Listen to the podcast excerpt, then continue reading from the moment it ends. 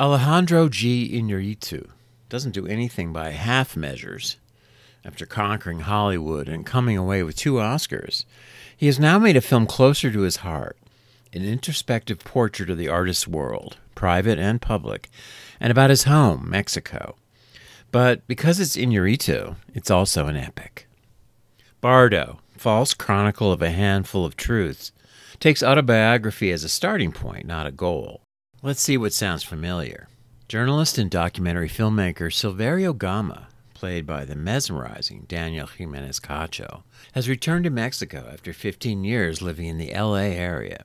His work is admired in his homeland, but there is some ambivalence towards him because he left the country to find a wider stage for his work. These are definite parallels with Inarritu himself, and he has that experience to draw from. Yet Silverio is not exactly him. The character being a journalist makes his point of view more directly critical towards the society of which he is a part. He has a family a brilliant wife, a young adult daughter, and a teenage son. They adore him, and at the same time, they are exhausted by him, his arrogance and charisma, his constant attempts to control.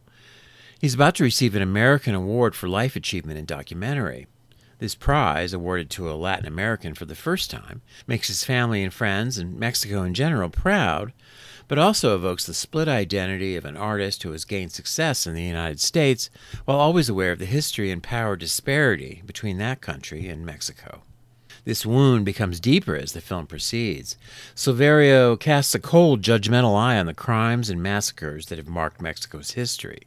I've presented the basic outline of the film as if it were a straightforward narrative, but that's not what the experience of watching it is like at all. We start without the barest notion of what's going on, scenes in which our point of view character appears to be caught in some bizarre dream. What is actual and what is imagined?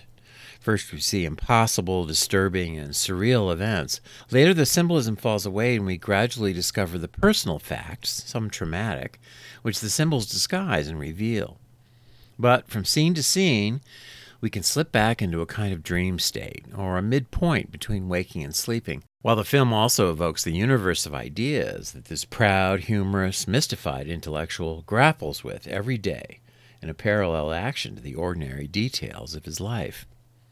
One of the picture's wry jokes is when someone criticizes Silverio's films as habitually oneiric, instead of relying on discernible facts as a documentary should.